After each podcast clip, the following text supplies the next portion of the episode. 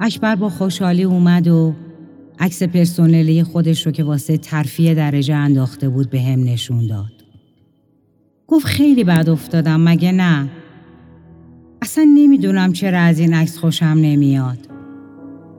دلداریش دادم و گفتم جناب سرگرد خودت خوشگلتر از عکس دستی عیبی نداره و دوتایی خندیدیم وقتی دو هفته بعد درست شب تولد 43 سالگیش.